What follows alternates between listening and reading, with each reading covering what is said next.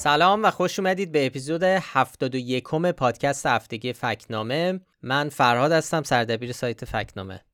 سلام، منم رضا هستم، دبیر تحریریه فکتنامه. خیلی خوش اومدید به پادکست ما. این هفته هم می‌خوایم فکت چک‌های سایت فکتنامه رو مرور کنیم، سوژه‌هایی که تو این چند روز بهشون برخوردیم، فکر کنیم لازمه درستی سنجی بشن، بررسی بشن و واقعیت درباره‌شون مشخص بشه.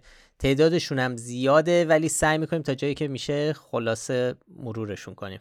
آره، همینجور که گفتی خیلی فکت‌چک‌هایی که این هفته درباره‌شون صحبت می‌کنیم متنوعن. خب اول میریم سراغ یه سری ویدیو که گفته شده بود مربوط به برزیلن و توش ماشینا با مجوز دولت زورگیرا رو در واقع زیر میگیرن، ادعایی که بهش نشان شاخدار دادیم. بعدش هم 2 تا فکت‌چک داریم مربوط به مسائل اجتماعی، یه اظهار نظر نادرست درباره گشت ارشاد و یک اظهار نظر نادرست دیگه درباره آمارهای مربوط به تنفروشی در ایران. بعدش هم می‌خوایم درباره یه سوژه جالب صحبت کنیم، عکس بی‌حجاب معصومه ابتکار که تو مدرسه‌ای به اسم ایران زمین درس می‌خونده.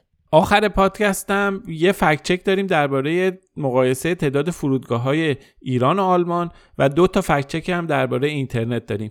یکی درباره گواهینامه اینترنت در آمریکا، یکی دیگه هم درباره این که قفل کودک یا همون جستجوی امن در چه کشورهایی در واقع فعال شده. خب اول بریم سراغ برزیل و زیر گرفتن زورگیرا با ماشین. هفته عنوانش هم میخونم خندم بره. هفته گذشته ما با پستی تو شبکه‌های اجتماعی مواجه شدیم که به طور گسترده داشت دست به دست میشد. ممکنه خیلی از شنونده‌های ما هم دیده باشن و بهش برخورده باشن. یه ویدیو بود که در واقع از 5 ویدیوی کوتاه‌تر تشکیل شده بود. تو هر کدوم از این ویدیوها یه مسئله مشترک بود که اونم دوربینای مداربسته‌ای بود که داشتن از یه صحنه زورگیری فیلم می‌گرفتن. زورگیرایی بودن که به ماشینا حمله می‌کردن و مثلا چیزی ازشون بدزدن، ولی در نهایت خودروها زیرشون می‌گرفتن. خیلی هم خشن بودن. ما هم تو اول مطلب هشدار دادیم که حالا دیدن این ویدیو خیلی تصاویر خشنی هست. آره، خیلی لازم بود چون خیلی تصاویر واقعی از یه صحنه‌های ناجوری بود دیگه، یعنی ماشین میزدن طرفو ناکار میکردن. خب ماجرا این بود که این پست رو ولی با این توضیح منتشر کرده بودند که اینها مربوط به برزیله و دولت اخیراً به مردم اجازه داده که زورگیرا رو با ماشین زیر بگیرن و بکشنشون. خب ما چند تا چیز رو بررسی کردیم، درسته؟ آره، یعنی 2 جنبه داشت. یکی بررسی خود ویدیوها بود و اصالتشون و اینکه توضیحی که همراه این ویدیوها اومده بود. ما همه رو دونه دونه بررسی کردیم. اول ولی رفتیم سراغ اینکه ببینیم این پست‌ها کجا منتشر شدن، کجا گذاشته شدن. خیلی گسترده بود، تلگرام، اینستاگرام، توییتر، هر جایی که میشد جستجو کرد. اگر عبارت‌های برزیل و زورگیرا رو سرچ کنید این پست رو می‌بینید. توی سایت‌های خبری هم اومده بود، الف و مشرق نیوز و اینا هم کار کرده بودن، درسته؟ کاملا، آره، مظنونین همیشگی. محدود به شبکه‌های اجتماعی و تلگرام نبود، همونطور که گفتی خیلی داشت دست به دست میشد و خیلی گسترده شده بود. خب در نگاه اول یکم آدم فکر کنه به نظرش میاد که این چیز طبیعی نیست دیگه، یعنی یه دولتی بیاد اعلام کنه مردم از فردا میتونید زورگیر دیدید بزنید با ماشین، بزنید بهش، بکشیدش تو خیابون. خب ما رفتیم سراغ این که ببینیم این از کجا اومده. دیدیم منبع ویدیو قدیمی ترین چیزی که ما تونستیم پیدا کنیم یه صفحه عربی در فیسبوک، به نظر میرسید از اونجا برداشته شده. یه صفحه به اسم اسکاندیناوی به عربی و به نظر میرسه که از اونجا شروع شده. نشستیم دونه دونه این ویدیوها رو پیدا کردیم، یعنی می‌خواستیم ببینیم آیا حالا اصلا واقعا اینا برزیل هستن یا نه، که خب متوجه شدیم اینطوری نیست. یعنی ویدیوها زیاد مربوط به همشون مربوط به برزیل نیستن. 2 تا از این 5 تا ویدیو مربوط به یکیشون آرژانتینه، یکی اکوادور. خیلی هاشون هم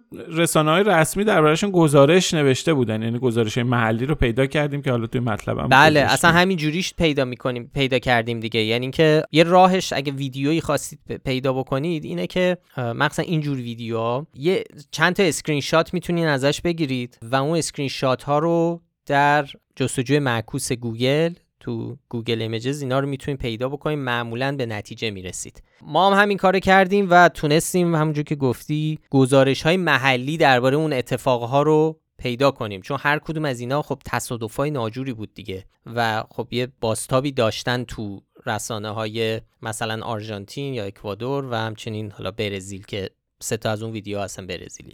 خب آیا قانونی حالا تو برزیل تصویب شده یا چیزی گفتن که زورگیرا رو زیر کردن به مردم اجازه بدن که خودشون بیان و این کار رو انجام بدن؟ نه دیگه، تا جایی که ما گشتیم چنین قانونی در برزیل نیست. با عقلم زیاد جور در نمیاد دیگه. ما به گزارش‌های لینک دادیم و درباره‌شون نوشتیم که نشون میده وضعیت زورگیری در برزیل به خصوص تو سائو پائولو واقعا مناسب نیست و وضع خرابه. گزارش‌های زیادی در این زمینه وجود داره، ولی اینکه دولت اومده باشه چنین حرفی زده باشه نادرست و اصلا بی‌اساسه. این یه چیز تخیلیه، چیز عجیب غریبه. یه دولت وقتی اجازه بده کلی زمینه برای اینکه حالا افراد بیان به این اسم بخوان به هر حال انتقام گیری بکنن، چیز بکنن. بعیده یه دولتی بیاد و یه چنین مجوزی بده و به مردم بگه خودتون برید زورگیرا رو زیر کنی با ماشین. آره دیگه، یکی که بخواد آدم بکشه میزنه به یک آدم رندوم، میگه می‌خواد زورگیری کنه، بیا ثابت کن. زورگیری این که نمیشه که، یعنی ایده‌ایه که با یه ذره فکر کردن آدم میتونه بفهمه که یه جای کار میلنگه. ولی ما بازم برای اطمینان سرچ هم کردیم با کلیدهای مختلف و چیزی پیدا نکرد. یه چیزی که ما چند بارم گفتیم این که یعنی برای خیلی از این موارد میشه در واقع سنجه است واسه اینکه آدم بفهمه که یه خبری درست است یا نیست. وقتی آدم همچین چیزی اگر واقعیت داشت، شما مجسم کنید برزیل واقعا همچین قانونی رو تصویب کرده بود، حتی اگر یک لایحه به مجلس ارائه شده و اصلا کاری نداریم تصویب، یعنی یک نماینده همچین چیزی گفته بود که آقا خیلی جدی بیایم اینو قانون کنیم، این تبدیل میشد به خبر روز، به خاطر اینکه یه چیز عجیبیه، چه برسه به اینکه بخواد تصویب بشه. این اگه تصویب میشد اصلا خب خبر یک دنیا بود که یک کشوری به مهمی برزیل همچین چیزی رو بخواد تصویب بکنه و مردم هم دارن عمل میکنن و دارن میزنن و بیا ببین چه خبره، همه زورگیرا رو دارن میزنن با ماشین له میکنن. خب این چیزای منطقی رو آدم باید فکر کنه دربارش. خیلی راه آسونیه که اگر این واقعیت داشت، الان تا الان همه جا شنیده بودیم اینو و اصلا سوژه دیگه از این سوژه به این جالبی دیگه آخر کم پیدا میشه. آره، ضمن اینکه ما در مورد زورگیری در برزیل به خصوص در مورد سائو پائولو خیلی موضوعیه که رسانه‌ها بهش پرداختن، رسانه‌های معتبر آمریکایی دربارش نوشتن. به هر حال مسئله مهمی، اگر یه چنین چیزی بود حتما، یعنی یه چنین چیزی نزدیک به این مضمونم بود، حتما ما میتونستیم اثری ازش پیدا بکنیم. حتما. به هر حال بهش نشانه شاخدار دادیم، چون طبق تعریف ما مرغ پختم به خنده میفته از. ولی واکنش هم خیلی جالب بود. کامنت‌ها رو اینا رو می‌خونیم، خیلی ابراز تأسف کرده بودن از اینکه این نشانه شاخدار گرفته و گفته بودن کاش که درست بود و اصلا گفتن این یه نوع برخورد مناسب، حالا مناسب داخل گیومه، با زورگیرا همینه. و به هر حال یه نکته‌ای وجود داره، اونم اینه که این پست توی شبکه‌های اجتماعی تو کشورهایی منتشر شده که احساس ناامنی از زورگیری و ناامنی اجتماعی اونا توشون بالاه. تو ایران، تو حالا اون بعضی کشورهای عربی، تو خود برزیل، به هر حال اینا یه چیز مشترکی که داشته باشن این پدیده وجود داره و نشون میده مشکلاتی تو این زمینه هست. افراد به هر حال احساس ناامنی دارن و دنبال یه راه حلی برای اینکه احساس امنیتشون رو بیشتر بکنن میگن. ولی این به هر حال این خبر کذب رو توجیه نمیکنه. اینو من بگم، این ویژگی مشترک بیشتر پخش کننده های خبرهای نادرسته، مثلا ترندهای فیک نیوزه، اینکه سوار میشن بر احساسات مردم. ما تو سر جریان کرونا هم همینو داشتیم میدیدیم دیگه. وقتی یک احساس ناامنی باشه، یه ترسی وجود داشته باشه در جامعه، بهترین بستر برای پخش شدن اخبار نادرست. این هم یه نمونهشه دیگه، همونجور که گفتی تو کشورهایی که بحث زورگیری موزل ترسناک شده برای مردم، وقتی اینو ببینند خب سریع جذبش میشن، چون خوششون میاد از همچین خبری و اینکه همچین چیزی واقعیت داشته باشه، پخشش میکنن. خب تبدیل میشه به این چیزی که الان شده و که دیگه میرسه به ایران و همه جا رسمی میرسه. آره، تو رسانه های رسمی منتشر میشه. این از فکت چک اول. بریم سراغ دو تا سوژه اجتماعی که این بار درباره خود ایرانه. با سوژه گشت ارشاد شروع کنیم و این ادعا که یکی از مسئولین گفته ما در ایران گشت ارشاد نداریم.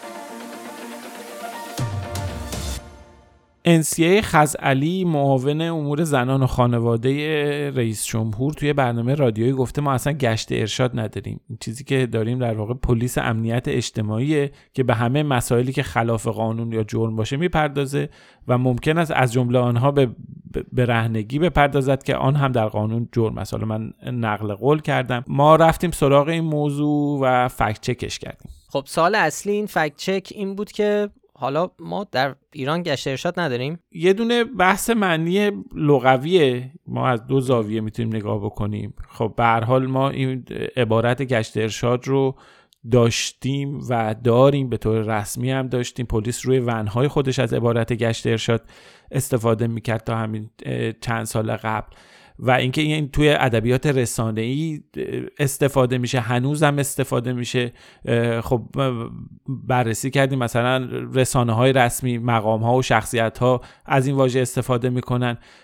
یه معاون دیگه ابراهیم رئیسی، یعنی یه معاون رئیس جمهور دیگه، همین چند وقت پیش از این عبارت استفاده کرده بود. سخنگوی نیروی انتظامی از واژه گشت ارشاد استفاده میکنه.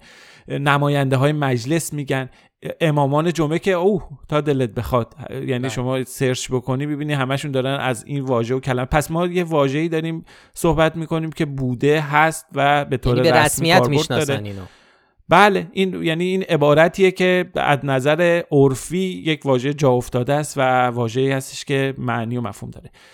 یه بخش دیگه‌ش هم اینه که بیایم از نظر کارکردی نگاه بکنیم، یعنی که گشت ارشاد رو به معنی اون پلیسی بیایم در خیابون ببینیم که ایست بازرسی میذاره، مردم رو به خاطر پوشش دستگیر میکنه و که خب اینم هست و پلیس چنین رفتاری داره. تو مطلبی که منتشر کردیم رفتیم سراغ سابقه این موضوع. درباره گشت جندولا گفتیم که در سالهای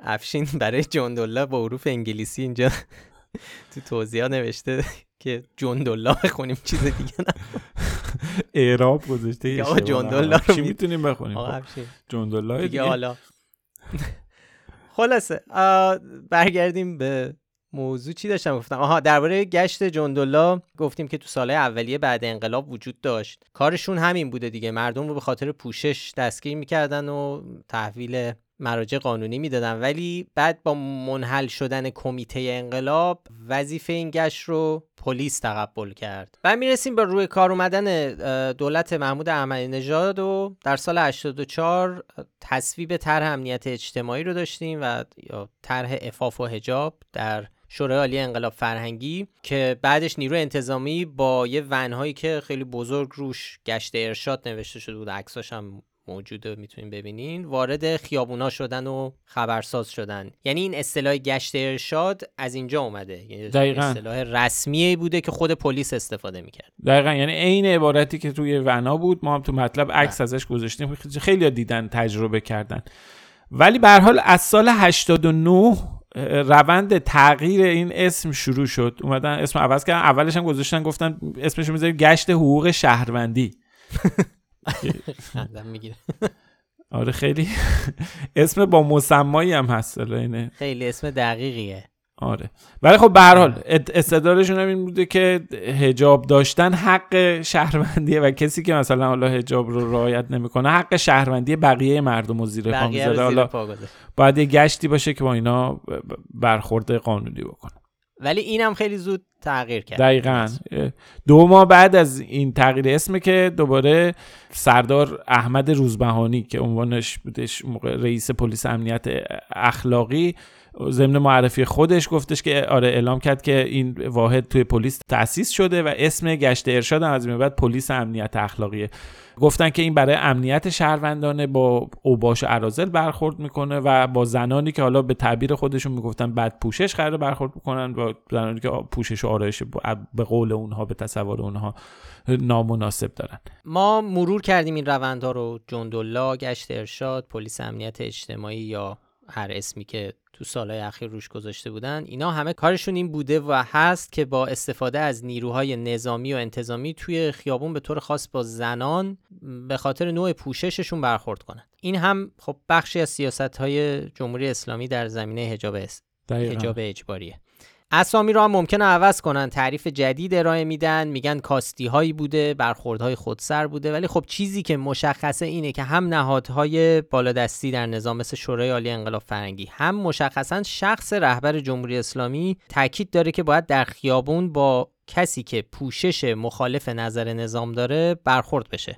دقیقا. اینو به صورت عمومی هم اعلام کرده، تو یک سخنرانیش هم که در سال 96 ایراد کرده گفته اینو. قبل از اونم تو سخنرانی‌های قدیمی ترش هم هستش که سال 83 و اینها هم داریم، قبل از اینکه احتمالاً اون زمانی که این طرح عفاف و حجاب داشت توی شورای عالی انقلاب فرهنگی مطرح شد، خواستار یعنی به طور علنی برخورد با به قول اونها بد پوششی و اینها رو توجیه کرده. حالا تو این 96 به وضوح میگه که وقتی در فضای عمومی کسی پوشش نامناسب داشته باشه، وظیفه حکومت اسلامی اینه که برخورد کنه باش، و اینو یعنی قشنگ داره کاری که گشت ارشاد میکنه رو داره توصیف میکنه و تاکید میکنه روش. حالا شما اسمشو به جای گشت ارشاد بذار گشت کامبیز، فرق کاری که دارن میکنن. برام واقعیت خب تغییری نمیکنه که، ولی خب به همین دلیل ما نشان شاخدار دادیم به این گفته خانم خزعلی. خب بگذریم از اینم، یه فکت چک دیگه هم داشتیم. خانم فرشته روح افزا یکی از یعنی افرادی هست که تو شورای عالی انقلاب فرهنگی تو این کمیسیوناش کار میکنه، اینها درباره پایین بودن میزان تنفروشی در ایران صحبت کرده.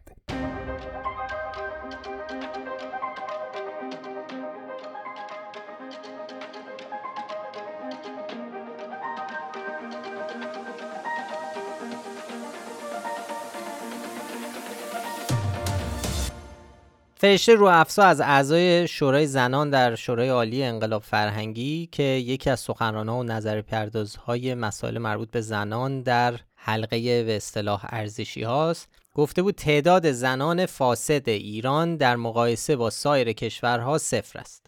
جمله خودش.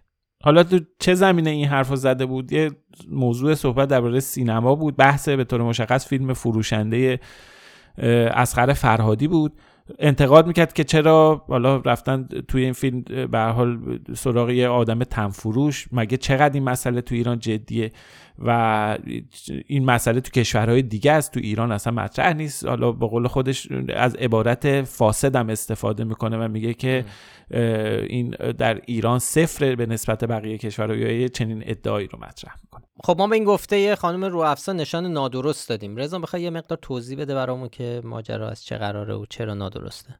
خب نکته اول اینه که متاسفانه ما در ایران آمار رسمی درباره کارگران جنسی و تنفروشی نداریم، مثل خیلی دیگه از آسیب‌های اجتماعی، یعنی آماری منتشر نمیشه. مرکز آمار بیاد یا سازمان بهزیستی آمار مشخصی منتشر کن، خیر، این آمار به طور رسمی داخل ایران منتشر نمیشه، اما برآوردهایی هست، اینو میدونیم که کار کردن بعضی نهادها روش، گفته‌هایی هست. مثلا آقای حسین اسدبیگی رئیس اورژانس اجتماعی بهزیستی سال 93 توی نشستی گفته بود که در دهه 80 توی دفتر امور آسیب دیدگان اجتماعی بررسی کرده بودن و به این برآورد رسیده بودن که 300,000 روسبی در ایران وجود دارن، که حالا بعدم خیلی جالبه، میگه که این آمار رو به خاطر فشار آوردن که کم اعلامش کنین، اول 30,000 اعلام شد، بعداً رئیس سازمان بهزیستی 30,000 هم که از 3,000 یعنی 1/100 در واقع رسوندن برای اینکه اوضاع رو خوب نشون بدن. خب البته این یه اظهار نظره، ما نمیتونیم به عنوان فکت بهش استناد کنیم چون ندیدیم، یه چنین گزارشی باید ببینیم اصلا روش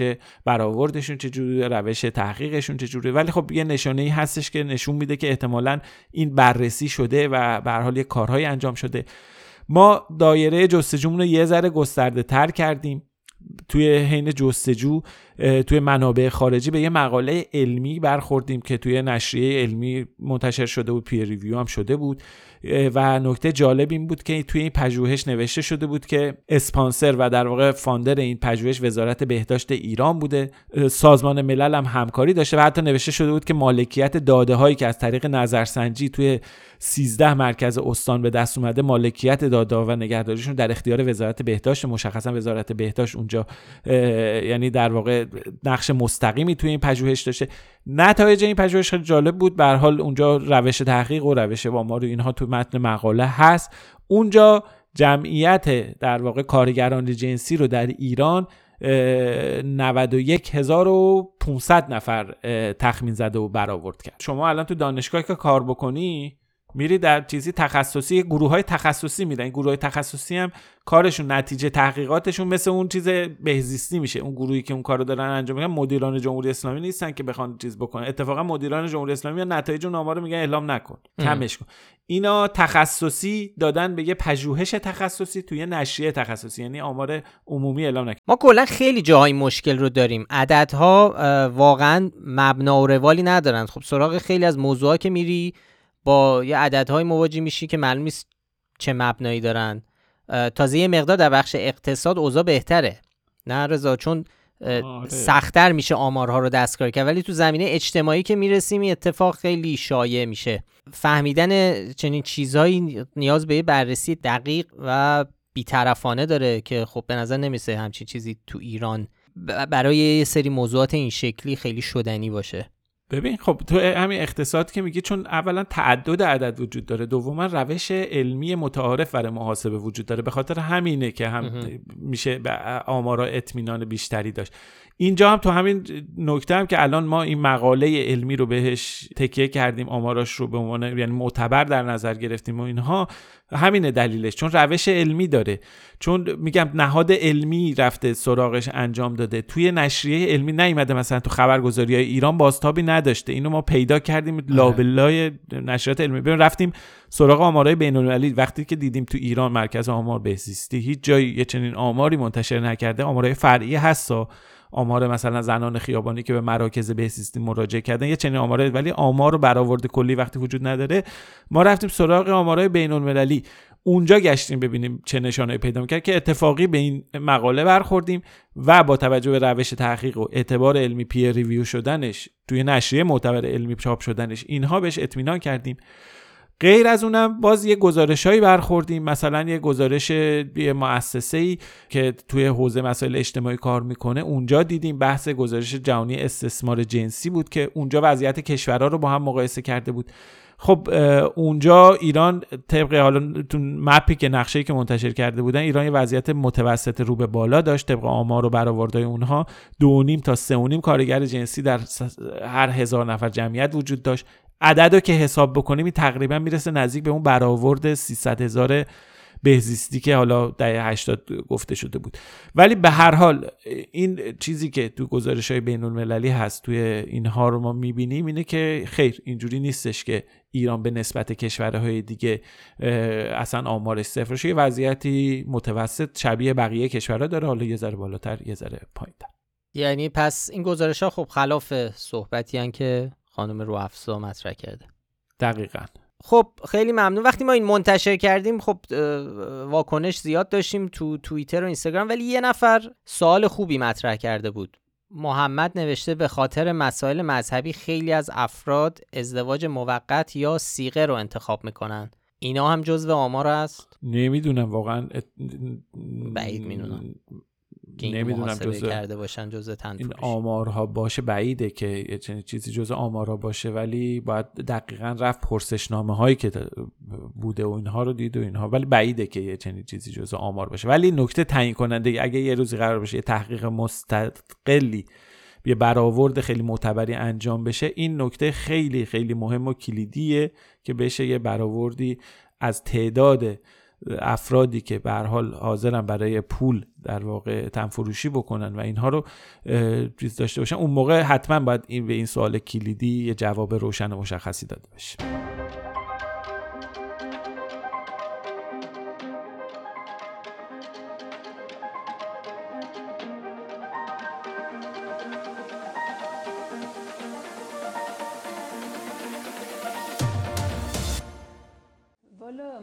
خودم اسم نیلوفر رو دوست داشتم. این بود که وقتی که ایشون به دنیا اومد، همسرم گفت که من نیت کردم که اسمش رو بذارم معصومه و حالا شما دوست دارین نیلوفر، اسمش رو تو شناسنامه‌اش میذاریم معصومه، ولی نیلوفر صدا میکنه. خب ما هفته پیش مفصل درباره رابطه خانوادگی زهرا و زینب و حمید ابوطالبی صحبت کردیم. اگر نشنیدید خب اپیزود قبلی رو میتونید گوش بدید. حمید ابوطالبی خب دیپلمات ایرانیه که گفته میشد زینب ابوطالبی که مجری تلویزیونی شبکه افق هستش و یه خانم دیگه که دانشجوی هاروارد بودش دخترای حمید ابوطالبی هستن که به هر حال این مسئله رو ما بررسی کردیم، هم تکذیب کرده بودن خود این افراد و همه که شواهد و قرائن نشون میداد که درست نبود، ما اون موقع نشان نادرست دادیم. حالا این هفته هم یه موضوع دیگه‌ای داریم، همون اکانتی که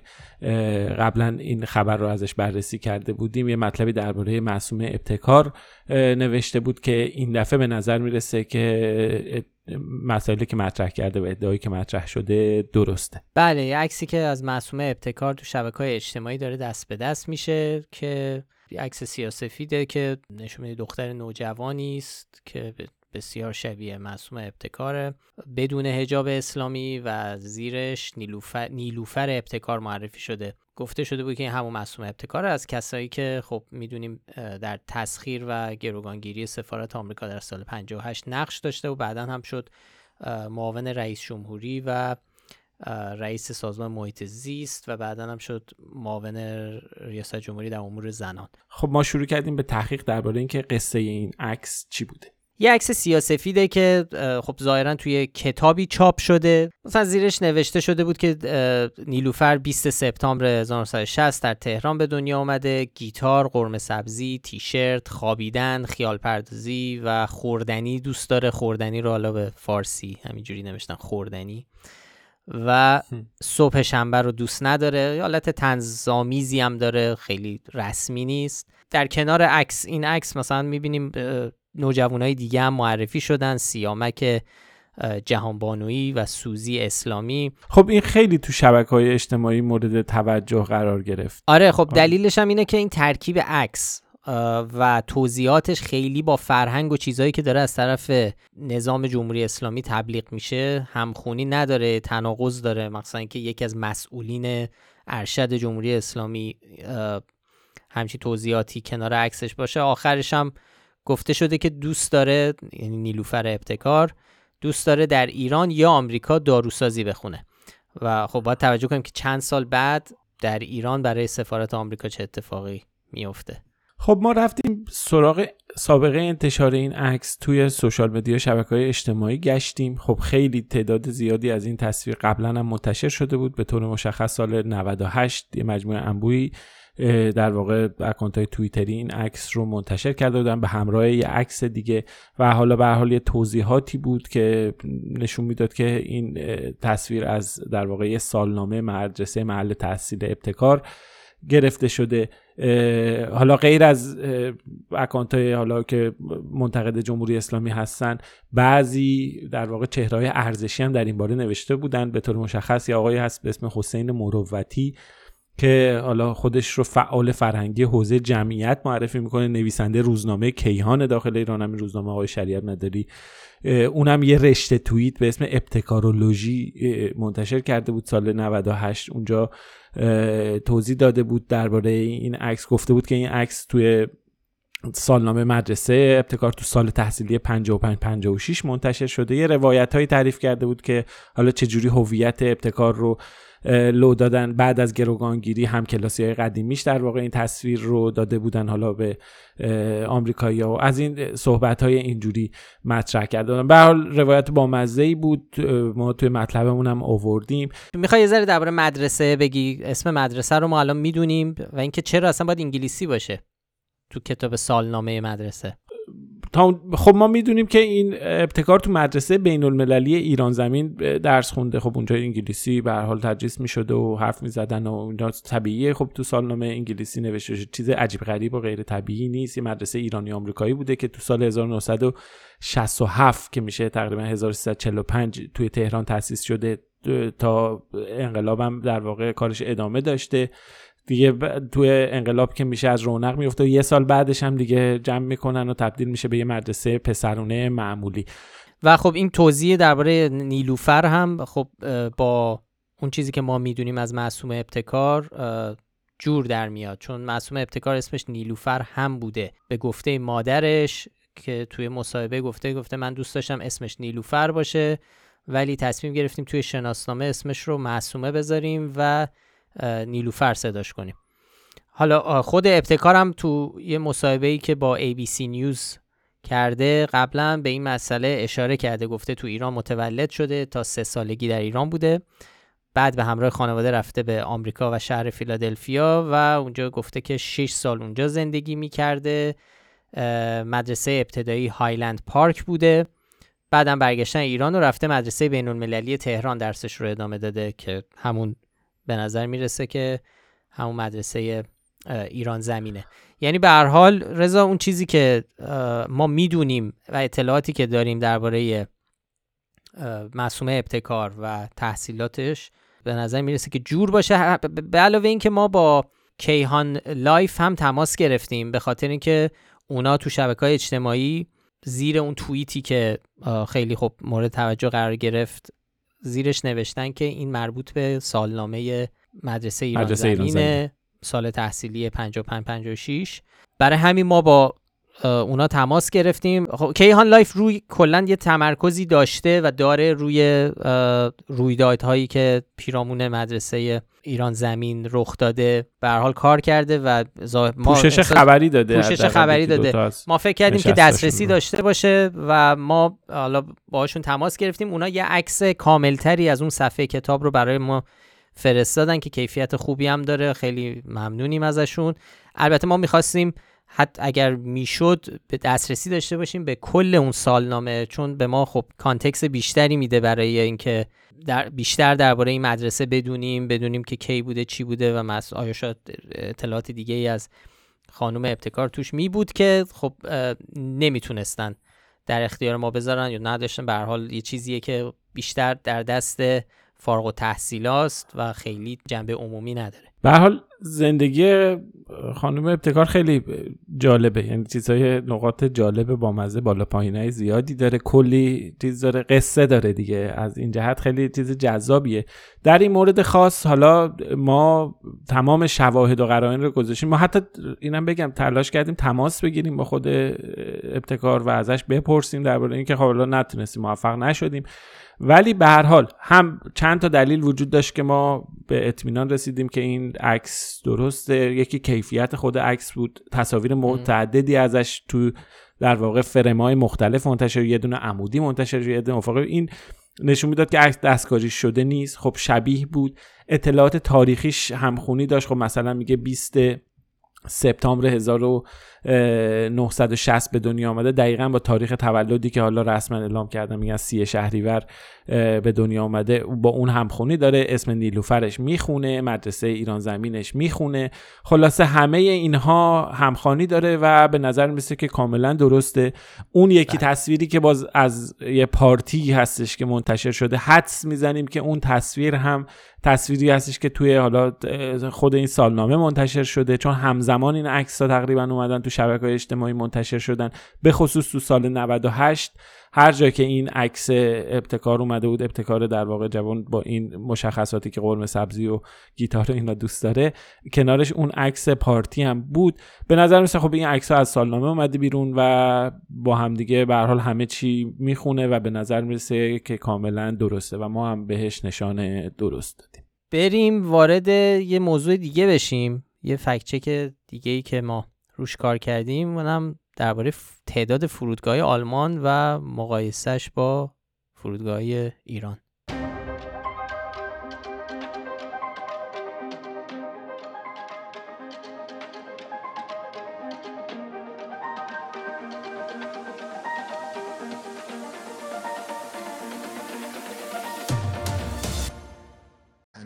اگر اشتباه نکنم 50 یا 54 تا فرودگاه داریم در کشور.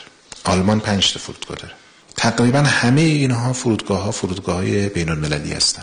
فرودگاه بین‌المللی یعنی گمرک میخواد، فرودگاه بین‌المللی یعنی خب یه ویدیویی هفته گذشته تو شبکه‌های اجتماعی منتشر شد، زیاد پخش شد. میثم لطیفی، معاون رئیس جمهور و رئیس سازمان امور اداری استخدامی، گفته بود که ما توی کشورمون یعنی تو ایران 50 یا 54 فرودگاه داریم.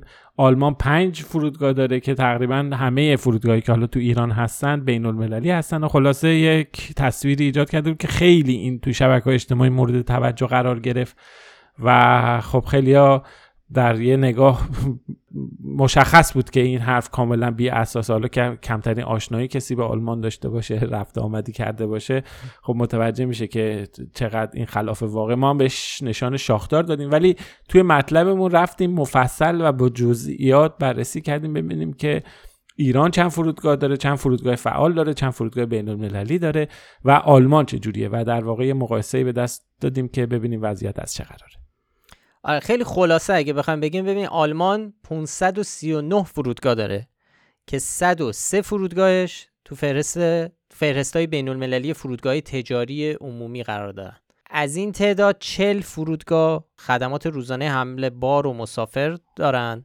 با وجود اینکه 16 فرودگاه آلمانی عنوان بین‌المللی دارن، تو یک هفته گذشته از حداقل 37 فرودگاه آلمانی یه پروازی داشتیم به مقصد از خارج از آلمان، یعنی پرواز بین‌المللی داشتیم. پرواز بین‌المللی داشتیم، آره، با اینکه رسما ولی 16 تا از این فرودگاه عنوان بین‌المللی دارن، ولی در عمل خب خیلی بیشتره. وضعیت ایران چه جوریه؟ ایران 319 فرودگاه داره. 64 تا از این فرودگاه‌ها تو فهرست‌های بین‌المللی فرودگاه‌های تجاری عمومی قرار دارن. از این تعداد 50 فرودگاه خدمات روزانه حمل بار و مسافر دارن و باز دوباره 14 تا فرودگاه ایرانی عنوان بین‌المللی داشتن. تو هفته گذشته تنها از 11 فرودگاه ایرانی یه پرواز با مقصد خارج از ایران برقرار بوده. ببین یه نسبتی هم حساب کردیم، در بهترین حالت 22% فرودگاه فعال و عملیاتی ایران پرواز بین‌المللی دارن، در حالی که این نسبت تو آلمان 92% که خب خیلی اختلاف قابل توجهیه و این نشون میده که تقریبا تمام فرودگاه تجاریش به هر حال تو پروازهای بین‌المللی و اینها فعال هستن و اینها به هر حال مشخصه. از اول هم برای خیلی‌ها مشخص بود، ولی خب شاید نکته مقاله ما این اطلاعات دقیق و عدد رقمایی باشه که حالا اگه کسی سوال داشت میتونه به عنوان فکت بهش رجوع بکنه. آره، وگرنه چون تعداد فرودگاه آلمان رو در آوردن که خب فقط با همین سوال رو فقط بنویسین یه عدد خیلی بیشتر از چیز. البته 539 رو خب خیلی دقیق تره، چون تو گوگل اگه بگیم مثلا تعداد کمتری رو میگه، ولی میخوام بگم از 5 تا بالاخره اصلا همون اول آدم میتونه خب بدونه قطعاً 5 تا غلطه. یکی از شاخدارهای کلاسیکه. آره، یه نشتیه که از اون فکت چکاست که دیگه نمیشد شاخدار نداد بهش، از نادرست رد شد. خب از اینم بگذریم بریم 2 تا فکت چک اینترنتی که داشتیم اونا رو هم بررسی کنیم. یکی درباره جستجوی امن گوگل در کشورهای دیگه است.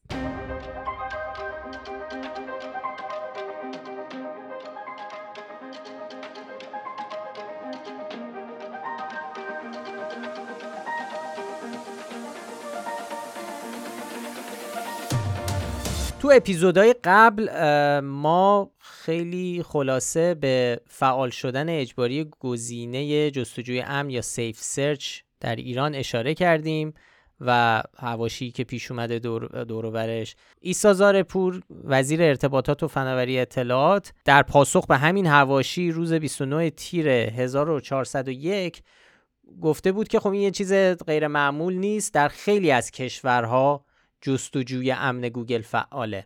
خب ما به این نشان نادرست دادیم. میخوای رضا یه ذره توضیح بده درباره این که کجای حرف آقای وزیر اشتباهه؟ خب از تعبیر بسیاری از کشورها استفاده میکنه. خب ما جستجو کردیم، هیچ فهرستی از کشورهایی که جستجوی امن گوگل به طور خودکار توشون فعال باشه و امکانه یعنی قفل شده باشه نتونن کاربرا بازش بکنن، هیچ گزارش رسمی پیدا نکردیم بگه فلان کشورها دارن یا ندارن.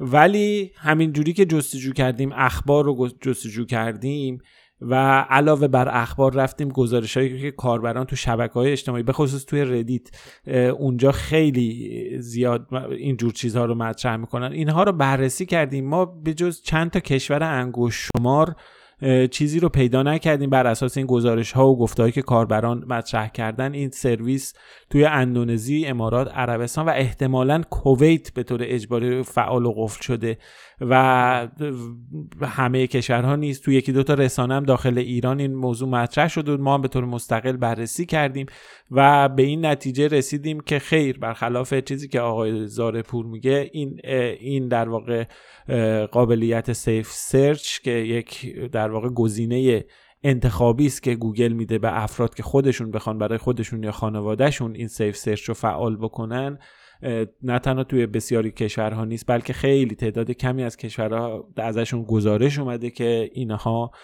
فعالش کردن و ایران هم الان یکی از این معدود کشورهاییه که این جستجو رو در واقع به صورت خودکار و اتوماتیک این قابلیت گوگل رو توش فعال کردن و اجازه نمیدن که کاربر به صورت آزاد چیزایی که حالا موارد سیف سرچ سانسور میکنه رو جستجو بکنه. یعنی تعداد این کشورها به نوعی کمتر از انگشتان یه دسته. همین الان کمتر از انگشتان یه دسته، ولی حالا ما میگیم برای اطمینان انگشتان دو دست. انگشتان دو دست.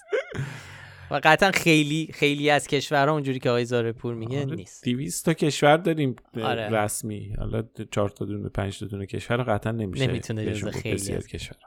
یه فکت‌چک دیگه هم داشتیم درباره گواهینامه اینترنت، یه دونه در واقع شاخدار دیگه داشتیم. این هفته شاخدارمون هم نسبتاً زیاد بود. آره. که روحالله مومننسب، دبیر کل جبهه انقلاب اسلامی، در فضای مجازی گفته بود توی آمریکا برای گرفتن اینترنت خانگی باید گواهینامه دریافت کنه.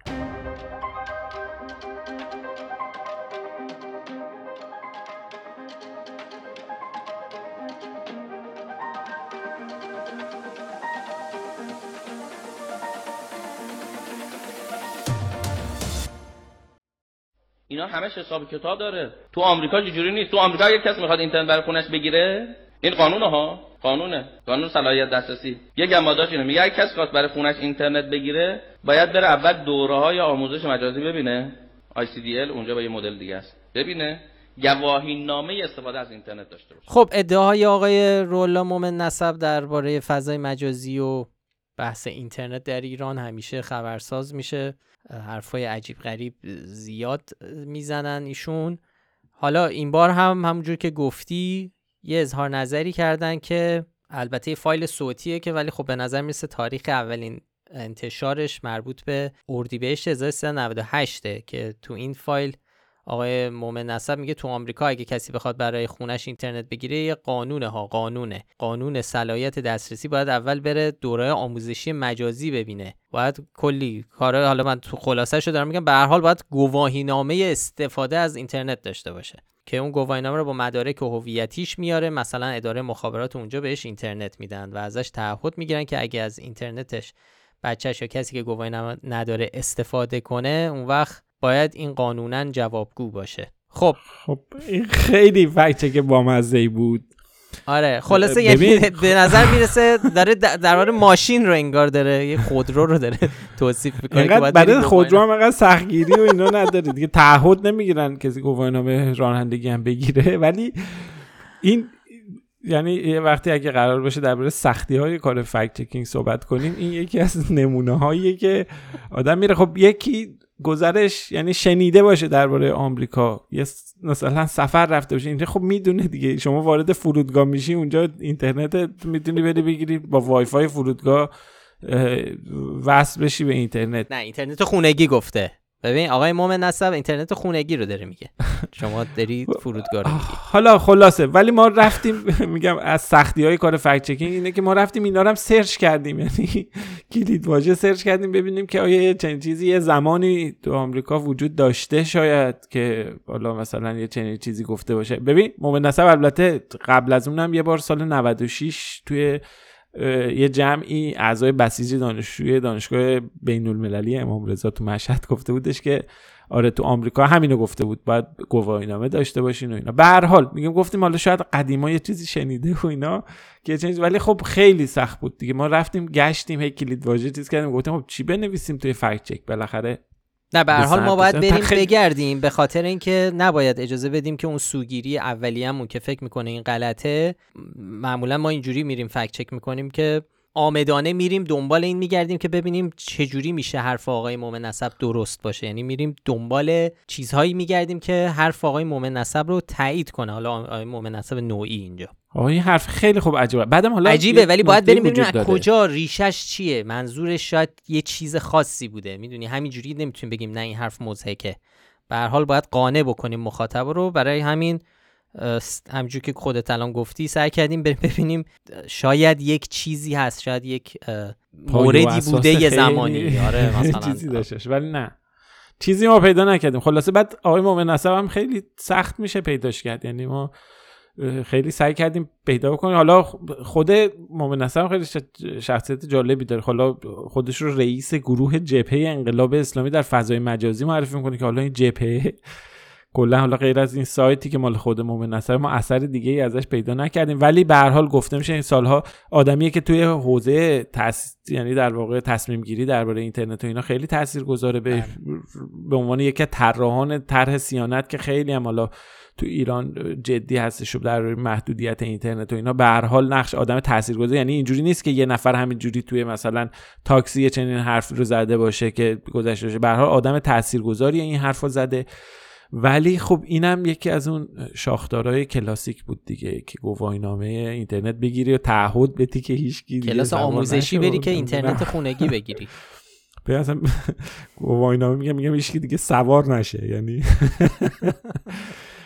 خلاصه ما وایسا ببینم الان اینو من دفعه اول بود میشینم. یعنی پس چیزی به اسم جبهه انقلاب اسلامی در فضای مجازی فقط سایت آقای مومننسبه، منظور که رئیس سایت خودشه، یعنی جایی ثبت شده باشه، جایی مثلا بگه آقا یه چنین جبهه‌ای وجود داره، اعضاش اینا هستن یا اعضای نزدیک بشین، نه چیزی نیست اصلا. شما این واژه رو سرچ می‌کنی فقط با مومننسب میاد، چیز دیگه‌ای نمیاد، نه چیز. ولی ظاهرا یه سری فروشگاه هم داره یه چیزایی هم تولید می‌کنه، ولی به نظر میرسه مال تشکیلات مال خودشه دیگه، یعنی چیز به غیر از مومننسب. آره یعنی بعد اسمیه که خودش درست کرده و سردرش بوده، ولی اینکه ثبت شده باشه. نه حالا اینایی که داریم میگیم شوخی ها، یه وقت چیز نکنه ببینیم مثلا بیان بگن نه ببینیم مثلا 15 تا عضو داره. آخه جبهه یه چیزی معمولا مثلا یه ترکیبی از احزاب و اینها رو با هم دیگه جمع میشن میگن اینا یه جبهه‌ن.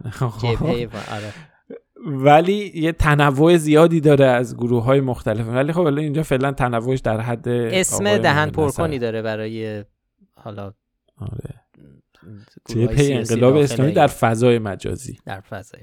خب اینم از فکت چک ها ما. حالا بازم میتونم باید یادآوری بکنیم که ما همچنان در حال انتشار انیمیشن های کوتاه با عنوان مکتب خانه هستیم که هر کدومشون یه مبحثی رو در باره یعنی مباحث آموزشی برای استفاده همه کاربرا، نه فقط ژورنالیستا، در راستی آزمایی اخبار و محتوایی که در شبکه‌های اجتماعی در فضای مجازی می‌بینید داریم منتشر می‌کنیم. اخیراً هم یعنی آخرین چیزی هم که منتشر کردیم پیدا کردن ساعت در تصاویر و ویدیو هاست، یعنی از چه راههایی میتونیم متوجه بشیم در چه ساعتی یک عکس یا یک ویدیو تصویر برداری شده، یا مثلا جیولوکیت کردن، پیدا کردن موقعیت جغرافیایی یک تصویر. همه اینا رو به صورت انیمیشن های کوتاه داریم منتشر میکنیم، هم رو سایتمون هست در بخش مکتب خانه، هم در یوتیوبمون میتونید پیدا کنید، تو همه شبکه‌های اجتماعی هم منتشرشون میکنیم و خیلی هم مورد استقبال قرار گرفته و اینم خیلی خوشحالیم، چون همیشه هرچی منتشر میکنیم معمولاً یه دعوایی هست اون زیر تو کامنت ها دیگه، حالا یه عده خوششون نمیاد یه عده بدشون میاد. این جزء چیزاییه که جزء معدود محصولات فکت‌نامه است یا چیزایی که منتشر میکنیم که دعوایی سرش نیست، همه تاییدش میکنن. آره همه دوست دارن ظاهرا، یعنی علاقه بیشتر کسایی که دیدن، حالا بعضیام ایرادای کوچیکی گرفتن ولی کلا همه کامنتای خیلی خوبی گرفتیم دیگه. حالا من نمیتونم همه رو بخونم چون همه خب خیلی لطف داشتن و همه خسته نباشید گفتن و گفتن دممون گرم. کاوه مثلا برامون نوشته هرچند من موفق شدم مکانهایی رو از روی ویدیو یا عکس پیدا بکنم، اما برنامه شما علمی تر پاسخ سوالات مطرح شده رو میده، که خیلی بالاخره خستگی آدم در میره. به هر حال مکتب خانه قرار 15 تا انیمیشن داشته باشه. ما فعلا فکر میکنم، حالا شاید تا اون موقع که این اپیزود رو میشنوید تعداد بیشتری منتشر کرده باشیم، ولی تا الان دیگه 9 تا منتشر کردیم، بقیه هم به زودی میان. فعلا هرچی منتشر کردیم رو میتونید رو سایتمون ببینید. ورژن نوشتاریش رو هم، حالا من ورژن هم میتونستم فارسی بگم، نسخه نوشتاری هم داره اگه خواستید ببینید. تازگی از یه اپیزود قبل زیرنویس هم اضافه کردیم، چون یکی از مخاطبامون به درستی به همون یادآوری کرد که گفت من ناشنوا هستم و همینجوری میذارید رو شبکه‌های اجتماعی، من به درد من زیاد نمیخوره، که خیلی یادآوری به جا و درستی بود. ما از این به بعد همه رو با زیرنویس منتشر میکنیم، چه در یوتیوب چه در توییتر و جاهای دیگه، و اپیزودهای قبل رو هم به تدریج بهشون اضافه میکنیم.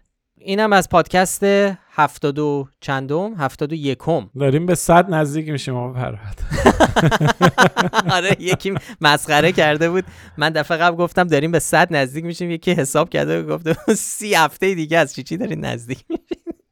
آره خیلی نکته خوبی، درسته، نکته خوبی بود. آره به هر حال داریم نزدیک میشیم، تو نمیتونی اینو بگی نزدیک نمیشیم، داریم نزدیک میشیم. خب اپیزود 2 هم منتشر کرده بودیم، نزدیک به 100 داشتیم میشدیم. نه خب تو اون چیز از 1 تا 100 دارم میگم، رسیدیم به 70 دیگه. حالا چه میدونی، یه سیبو میندازی بالا 1000 تا چرخ میخوره فرات، یعنی ممکنه نرسیم به 100. ان شاء الله میرسیم، به دور بشیم از 100. خب اگه پیشنهادی به ذهنتون رسید یا نظری درباره این پادکست داشتید، لطفاً در کست باکس، تلگرام، اینستاگرام، توییتر برامون کامنت بذارید. اگه حرفی زدیم که باید مسخره‌مون می‌کردید تیکه می‌انداختید، حتما همون جا برامون بذارید، ما کلی می‌خندیم، دوست داریم وقتی خوشحال میشیم. آره خوبه. ضمن این که خب خیلی خیلی خوشحال میشیم که این پادکست رو به بقیه هم معرفی بکنید. برای پیدا کردن ما کافیه اسم فکتنامه رو به فارسی یا انگلیسی در همه اپ‌های پادکست جستجو کنید. ما هر هفته لینک مطالبی رو که بهشون اشاره کردیم هم در بخش توضیحات پادکست میذاریم، این هفته هم همینطور. تهیه کننده پادکست افشین صدری و هیلا نیکو هم مدیر هنریشه که کاورها رو برای ما طراحی میکنه. آدرس سایت ما هم فکتنامه.com. وقتتون بخیر و خداحافظ. مراقب خودتون باشید. خدا نگهدار.